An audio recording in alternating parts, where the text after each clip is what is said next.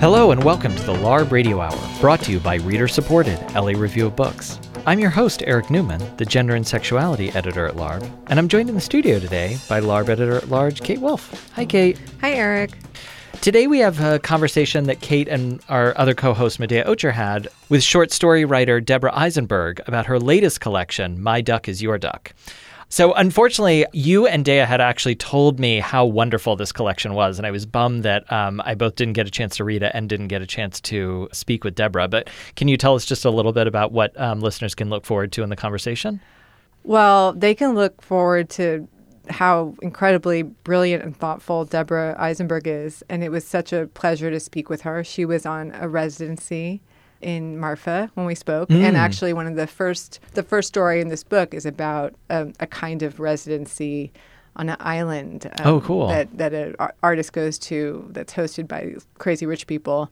Um, and and all the calamities that ensue, and it's really excellent, and it's the title story of, okay. of the collection. So I think you're gonna like this, even though you weren't there. I'm sorry. I look forward to listening to it.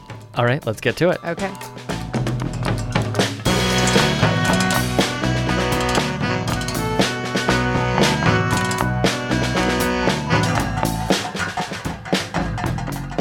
Real pleasure to have award winning short story writer Deborah Eisenberg with us on the phone today. Deborah is a MacArthur Fellow, so when we say her writing is genius, we are not using hyperbole. She has published four outstanding short story collections, including Transactions in a Foreign Currency, Under the 82nd Airborne, All Around Atlantis, and Twilight of the Superheroes, as well as the collected short fiction of Deborah Eisenberg. She joins us today to talk about her latest collection, the wonderful short story collection, Your Duck is My Duck. Thank you so much, Deborah, for joining us. Oh, well, thank you so much for having me. So, I wanted to begin, I think, with the first story because it shares the title of the book, Your Duck is My Duck. It does. Would you quickly explain that phrase? Oh, dear. well, it's taken from an ostensible Zen koan, which somebody told me he had heard under some one circumstance or another. And I looked it up. I was so flabbergasted by it that I looked it up, and it was, in fact, online for a while. But then when I looked it up again, it had disappeared. I guess things can do that. At any rate, it really cannot be an actual Zen koan, I would think, partly because it's extremely simple minded, and partly because it is an endorsement of extreme selfishness, or at least it is as I interpret it, and as it's used in the story. It goes something to the effect of the Zen master is talking to his acolyte. I can't remember what they're called at this moment. And he says, Well, here's the riddle about the duck trapped in a bottle. How do you get the duck out of the bottle? And at any rate, the answer, the Zen master's answer is, It's not my duck, it's not my bottle. It's not. so that's what the title of the story and the title of the book comes from. And in the story, this first story, Your Duck is My Duck, it involves an artist, a female artist, who is invited to a sort of a kind of a residency that turns out to be not quite what she expected. It's in an island nation at the house of two very, very wealthy people. And it sort of comes up in the middle of her stay there, where she overhears the husband of one of her her patron of sorts sort of say this to some other, I think, lawyers is who he's talking to. And the thing that struck me about the story is that it you rarely read stories about art and money and the relationship between the two. What brought you to this subject? Oh, I have no idea, really. I have no idea what gets me to anything. But of course, money is frequently on my mind, and so is art. But I suppose I'm rather preoccupied at the moment by noticing, and when I say the moment, I'm speaking of, you know, a decade or two, noticing the extreme degree to which virtually everything is commodified. And even impulses, private impulses, are commodified somehow. It's it's very frightening to me how hard it is for people to lead an autonomous life. And I suppose there are a lot of different factors at play, but it really is disturbing. So I suppose that that was an element. It also just amused me to think of broke artists all over the world just trying to get a moment of peace and a moment to work in. And there are, of course, wonderful, wonderful residencies, at least in our country, I imagine elsewhere too. And I happen to be enjoying one at this very moment. But this was not so much residency as an invitation from a couple who had something to gain from the presence of this artist. And what is that? Because something in the story that I picked up on, and actually in the following story too, is just the attraction that other people have to creative individuals and the kind of status afforded to them, but that often people who are drawn to the arts don't necessarily understand the process of art making, or that it can also be kind of an empty attraction, that it's not that they're such deep, thoughtful patrons of the arts as much as it's there's just something exciting about creative people that they want to surround themselves with? Yes, I think that's true. I hadn't exactly thought of it in exactly that way, but that is certainly right. And in the first story, the couple is, well, you mentioned prestige, and they have the vicarious prestige of owning paintings by this woman. And it's the collector's prestige, mm-hmm. really. Mm-hmm. And I think in the second story, it's also a kind of vicarious or borrowed excitement or credential of some sort. It's a kind of glamour by association. And even if there's no glamour involved for the person who's actually making the art, having some type of ownership association with it confers a certain glamour or prestige. I wonder, have you felt yourself used in that way? no, I certainly have not. You know, I make short stories, so they're not really they don't carry that kind of cachet, I think. I suppose poets are sometimes cultivated. Really, painters are the artists who are most likely to be cultivated in that way because what they make has an economic value or a financial value. And of course, actors do because there really is something uncannily amazing about acting and glamorous about actors. And you used to act yourself, is that right? Not exactly. No, I'm really not an actor. I'm fascinated by it, but I did have a very, very large part in a play that coincidentally was written by the man I live with and adore. and I really spent a lot of time learning to perform that part and a certain amount of time performing it. And it was a wonderful thing. I really loved doing it. And as someone who's so who writes so immersively in characters and who seems to just from reading that I feel whole worlds are evoked, the kind of work that you always hear actors talking about when they play a part, that they do all this backstory for their characters. Did you find that there was any correlation between acting and the work you've done writing? I was absolutely shocked to find that there was none. none whatsoever. I am always amazed by what excellent readers, good actors are. Of course, they have to be for the very reasons that you just mentioned, but they are spectacularly good readers.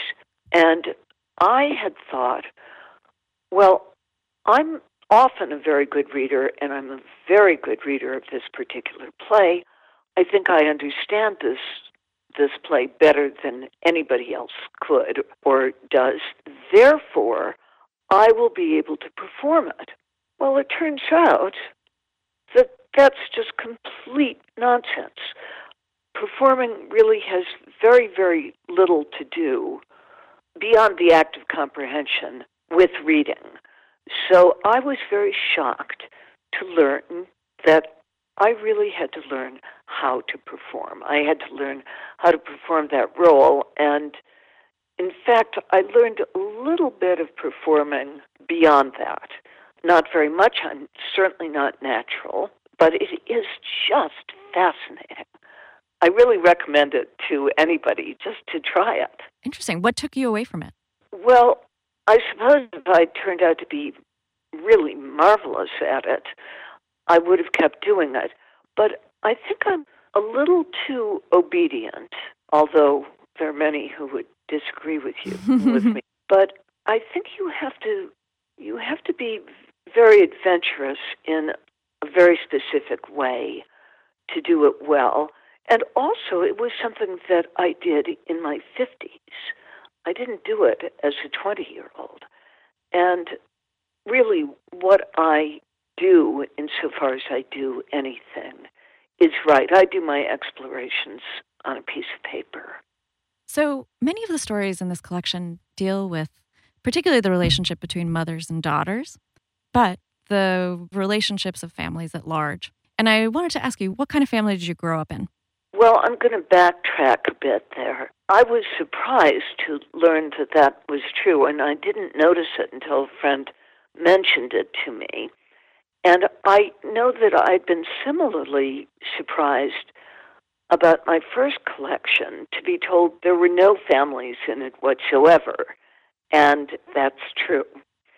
So I suppose I've come back to family in a way. As to what sort of family I grew up in, my parents were first generation American Jewish. And there's some confusion about first generation and second generation. My parents were first generation Americans. Their parents were all born in Poland or Russia and Jewish.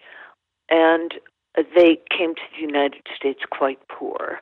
So my parents were upwardly mobile, very committed to education. And I grew up in a suburb of Chicago. And I have one sibling, a really wonderful older brother. And that's about what I'm going to tell you. So, in that way, there's some overlap there between the wonderful story Cross Off and Move On, which I think was perhaps my favorite in the collection just because I related to it so much because of my own family. My parents were also first generation Jewish. And I think that story is interesting in the way that that you so deftly portray the kind of that this young girl who has a contentious relationship with her mother, her mother is very cruel to her and tells her horrible things, but her mother is also putting all her ambition onto her daughter. That Yes. her mother is working so her daughter can go to college, so her daughter can have a better life. And why wouldn't there be hostility when you're living for your child in that kind of situation? Yes, it's something that I think was very, very true of a certain generation of immigrants to America, and maybe particularly of Jewish immigrants, maybe now particularly of Asian immigrants, the incredible pressure and incredible sacrifice entailed in educating the children and the pressure on the children to achieve. And in that story, the mother is very funny. She cracks some great jokes, but again, mm-hmm. she's she's cruel. She's so cruel to her daughter and she tells her horrible things about herself and they end up becoming estranged. But later in the story, there's this moment where the daughter receives a letter from her cousin Maury, and his death is the catalyst of this whole story, explaining things he's found about the family and their relationship to the Holocaust and how many of their family members died in the Holocaust. And suddenly, again, you know, as you read that, you think, oh, why wouldn't she be cruel? It gives you some insight into her character. I'm wondering if that's something you come to naturally in a story or if that's important for you to put in these kind of not explanations, but moments of insight that a reader could have that would point to a deeper motivation for characters. Oh, I suppose it just unfolded that way. I mean, I do think that in that story, the anxiety and fear that came with that whole generation of immigrants from Eastern Europe, from of Jewish immigrants, from the terrible pogroms and mass murders, the tremendous anxiety and fear, and the anxiety of assimilating properly and not being conspicuous and behaving well.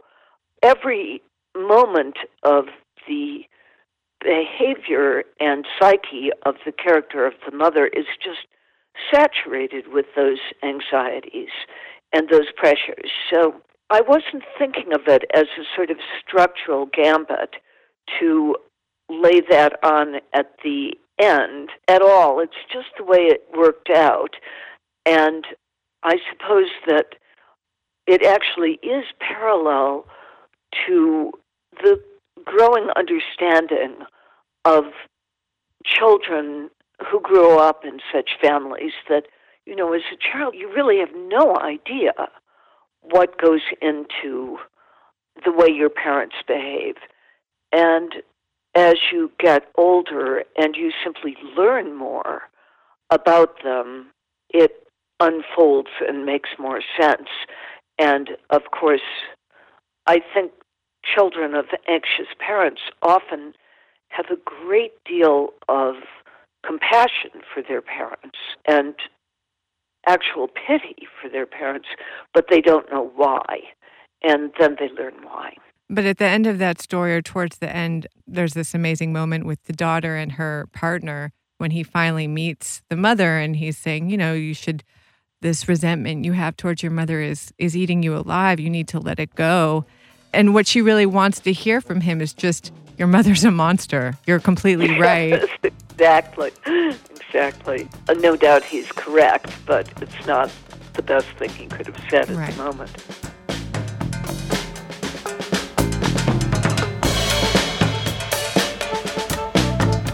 You are listening to the LARB Radio Hour, recorded at Emerson College in the heart of Hollywood. Medaya and Kate have been speaking with Deborah Eisenberg, author of My Duck is Your Duck, a new short story collection. We will return to that conversation in just a moment, but first, we have this week's book recommendation.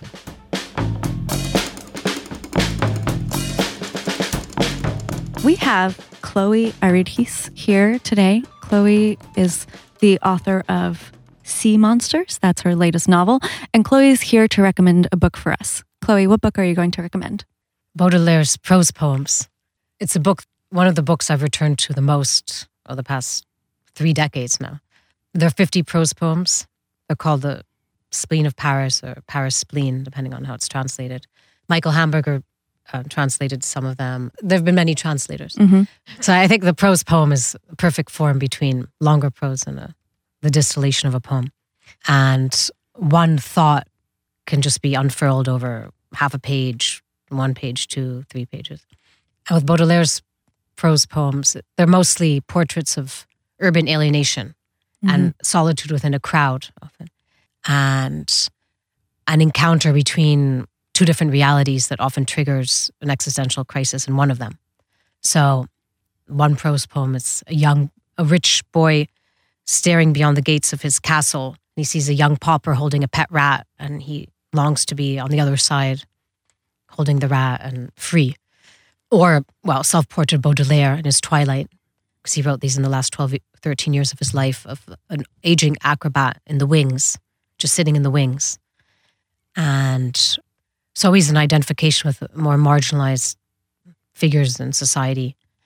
They're so beautiful, often quite sardonic. And there's what we were saying earlier of, of on the flip side of beauty, often cruelty or the grotesque. Mhm. And so in the prose poems, it's very much highlighted. But actually, I think two characters in your book talk about which they would rather be. They're looking at two wealthy girls in a cafe with a homeless father, and they Oh, exactly. and they yeah. both seem to choose that they'd prefer to be the homeless father and the two girls who are being taken care of. Yeah, I hadn't thought of that. Yeah. You see so, how, yeah. so that's in that's in um, your novel Sea Monsters. How long have you been reading this book? Or and how many times have you read this book, the Baudelaire book? Many times, probably. The first time, I think my father probably gave it to me when I was 14. And then again at university, and then I, I returned to it every few years. Well, that sounds wonderful. Would you tell us the title of the book again and the author? Charles Baudelaire. And well, there's different editions. So City Lights has 20 prose poems. Those Mhm. are translated by Michael Hamburger. Then there's, I can't remember the other editions, but anyway, they've been translated many times into English over the years. And uh, do you usually read them in French or in English? I like having the bilingual edition. And that way, it's very satisfying. And it's a strange interface between, you feel like 19th century France and then, well, modern English, but somehow um, just having that interface in the book conjures up, I don't know, strange tension. Thank you so much, Chloe. Thank you. We have been speaking with Chloe Aridjis. She is the author of Sea Monsters.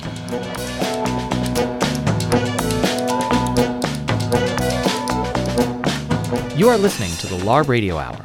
We now return to Medaya and Kate's conversation with Deborah Eisenberg, author of My Duck is Your Duck.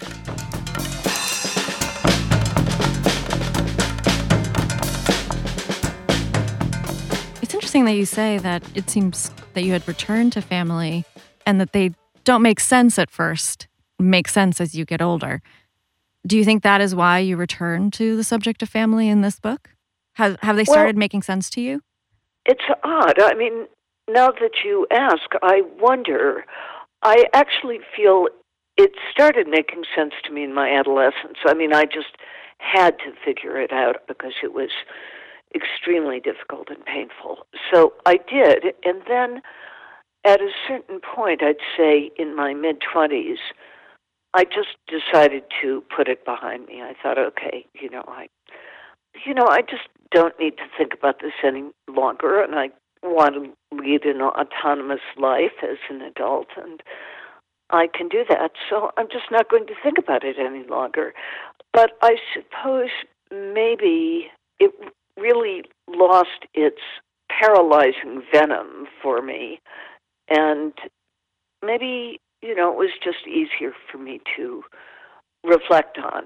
I don't really that story, that particular story that we were just talking about, that you like, that is as close to autobiographical as I think I've ever come. Well, almost. There are a couple of stories in among all of my stories that have a biographical element, but that might be the closest I've come.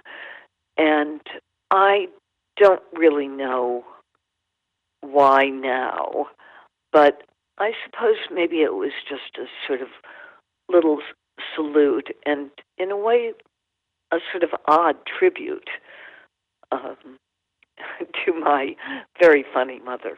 the character in the story is is very funny. I thought the funniest part is um, her sister-in-law is being buried and she can't hear what the rabbi is saying. She asks her daughter to tell her what the rabbi is saying. She says the daughter says, you know, well she was a wonderful woman, beloved by all. And the mother says, "My God, they're burying the wrong woman." and I thought that was a very funny joke. I think it's a very funny joke too, and I have to say that I cribbed it from my mother, although it wasn't said by my mother in those circumstances. Do you mind if I ask you what the pain of adolescence was for you and, and what spurred you to sort of start figuring out your family um, at such a young age? Well, you know, I don't believe in secrets. So, well, now I do believe in secrets because nobody has any. But I grew up in a time when everything was a secret. And I think it's kind of helpful to say true things if you can.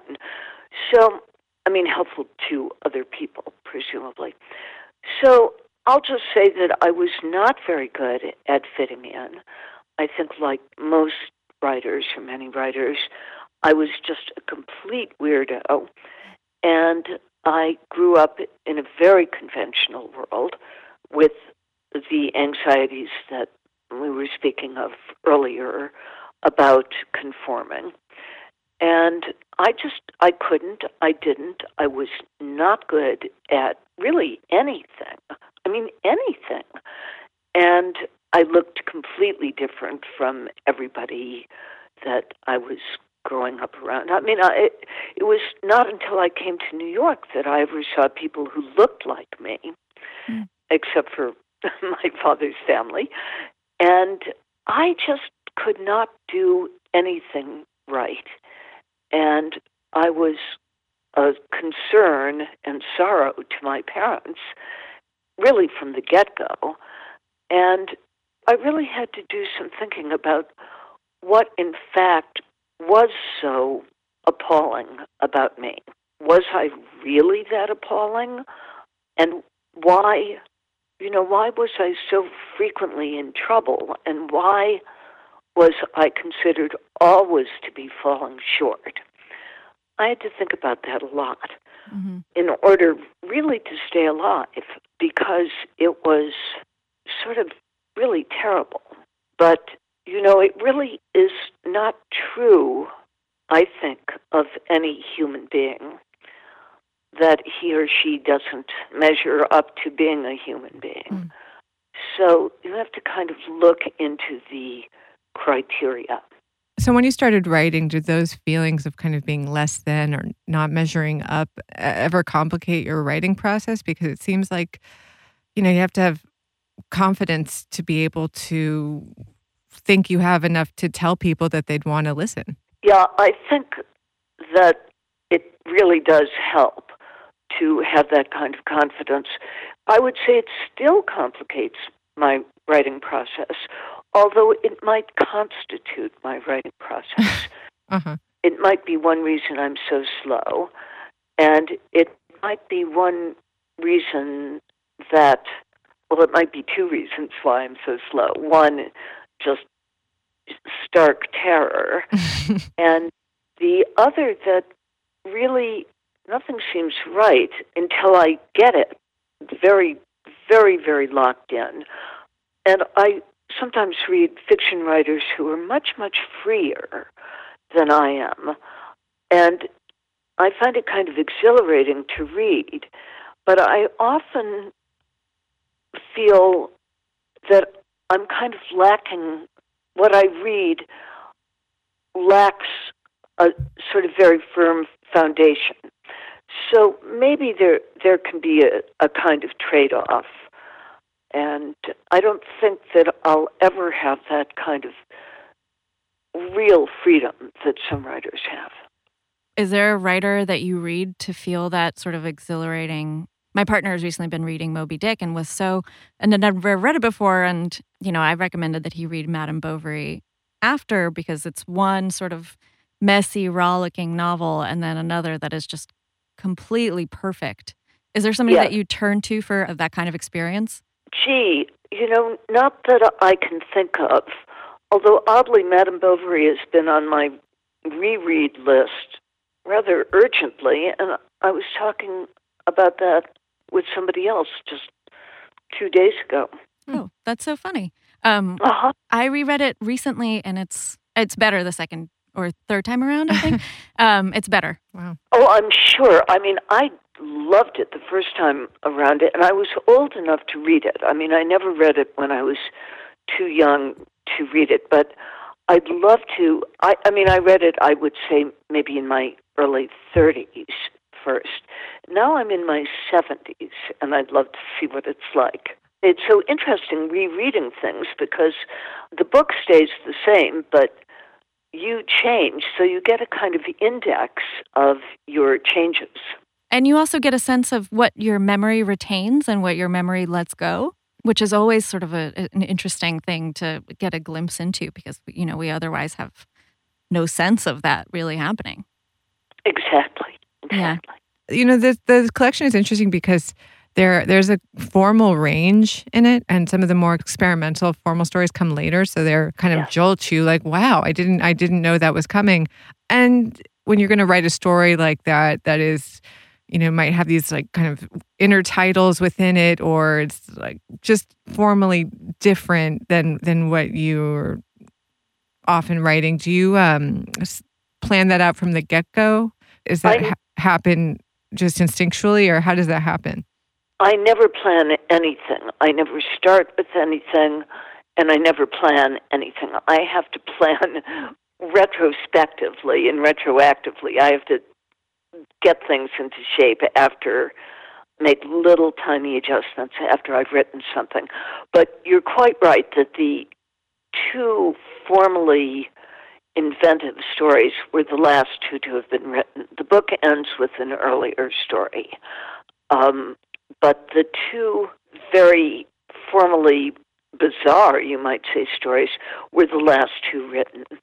And I was the the strangest or the most least conventional, whatever you'd call it, was the very last to be written. I was really astonished to find myself having written it. I had no plans to write anything like that. I'd never written anything like that. Maybe just tell us Yeah. a little bit about that story, just for readers who haven't seen the collection.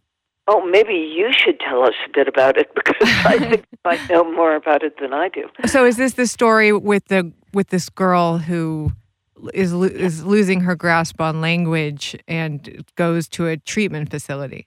Yes, ostensibly she's losing her grasp on language, but in fact, she may be the only one in the story with a real grasp of language. But yes, hmm and it's written in little sort of micro chapters, and it is. It's not exactly in a future, and it's not exactly in the present but it's in some sort of parallel present, I would say. And what spurred that story for you? Well, oddly enough, I had the title. That that's never happened to me either. The title of the story is "The Third Tower," and I just suddenly thought somebody should write a story called "The Third Tower," Mhm. and then I thought, well, maybe I will. So Might as well be me, huh? yeah, We were just talking about reading as you get older. So, actually, maybe this would be an interesting subject to end with. What about writing as you get older? Has that changed for you? I mean, so with the third tower and the story before it merge, they're both Yeah. about a language, actually, um, about Yeah. losing language, about losing a grasp on what it does and what it can do. Has your experience in writing changed? Has your experience of language changed? I'm not sure my experience of language has changed. Inevitably, my experience of writing has changed because I've changed and the world has changed. One's head is filled with the world, really. And naturally, I know more about it than I used to. And mm-hmm. it, so my knowledge of it has changed very, very much my understanding of my place in the world has changed radically, I suppose. Yeah, how so? Well, you know, in the infancy, of course, you're at the center of it. And a big preoccupation in my books, I think, is what it means to be a person from a disproportionately powerful country and a person from a disproportionately wealthy country who is really the beneficiary of systems which are terribly unfair to most of the people on the planet. What does that mean? And it's something I've become increasingly aware of through my adulthood. And it's, of course, increasingly disturbing or horrifying. And so, also, of course, as we endanger the planet more and more viciously, one's place in regard to the planet changes. So, I would say probably for most writers, writing gets harder, I'm sorry to say, as you get older, um, because you've done the stuff that you can do and you're out way in deep water. Um, but also your position in regard to what it is that you aspire to do changes and perhaps amplifies. Well, thank you so much, Deborah Eisenberg, for speaking with us today. Thank you so much. Thank you so much. Now I'd like to ask you many questions. um, We'll do that off. well, let's do that. Yeah, we can do that off air. So we have been speaking with Deborah Eisenberg. Her latest collection of short stories is called Your Duck is My Duck. Thank you again, Deborah. Thank you.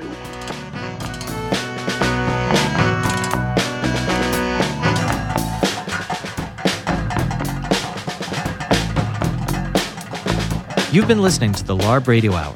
Subscribe to our podcast in iTunes, SoundCloud, and Stitcher. If you like the show, leave us a comment and tell us what you think. The LARB Radio Hour's executive producers are Eric Newman, Medaya Ocher, and Kate Wolf. Our engineer is William Broughton. Production assistance is provided by William Broughton, Eleanor Duke, Lauren Kinney, and Jake Levins. Our theme song is by composer Imogen Teasley. Special thanks to Alan Minsky, who is no one's moral conscience, for production assistance, and to Emerson College for the use of their studio in Hollywood. Tom Lutz is the publisher and editor in chief of the Los Angeles Review of Books.